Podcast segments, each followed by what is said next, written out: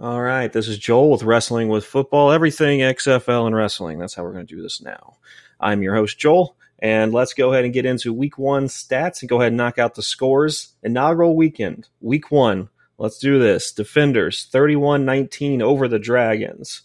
Uh, Roughnecks over the Wildcats, 37 17. Guardians over the Vipers, 23 to 3. I'll cover that. I'll be covering that slowly throughout the week. Wow. Uh, and Battlehawks over the Renegades. Battlehawks, my team. Thank the Lord. 15 to 9. Now, I'm not going to break down a lot of stats. I've, I've, been following a lot of different podcasts and Twitter over XFL, and there's a lot of, uh, it's week one. Now we start making predictions and stuff, and I think you can. But the biggest thing to take away from week one is how many jitters that the team ha- teams have right now.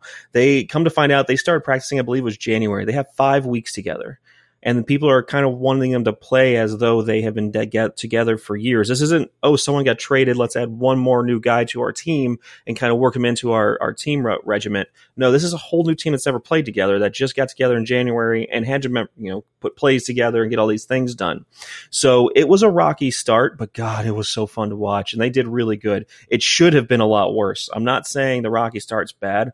I'm saying that it should have been one hundred times worse than what it was. These guys came out and they put their hearts into it.